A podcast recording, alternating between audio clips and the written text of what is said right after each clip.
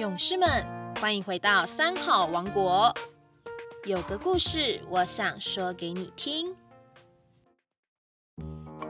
大家好，我是白河区大主国小吴继梅校长。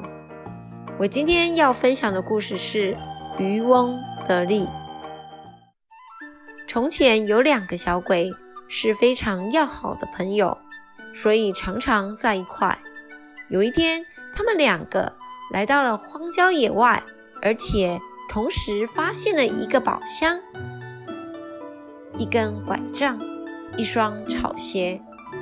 他们两个小鬼都知道这三件宝物的妙用，所以两个就争论起来，都说是自己先看到宝物的。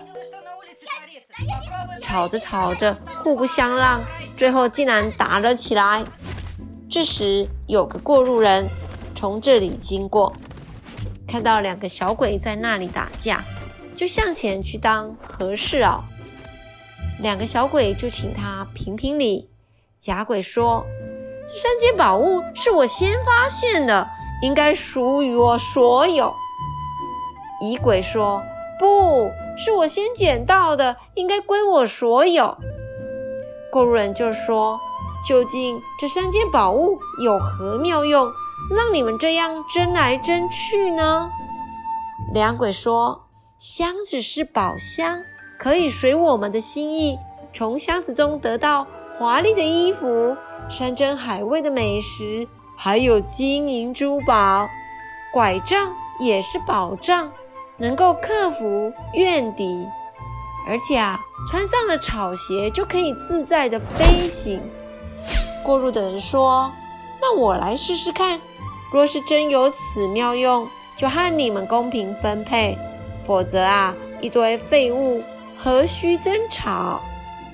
过路的人就穿着草鞋，一手拿了宝杖，一手拿了宝箱，就飞上了空中，说：“你们为了自己的利益而忘了友谊与仁义，来争夺这些宝物。”所以这些宝物啊，是破坏你们友谊的东西。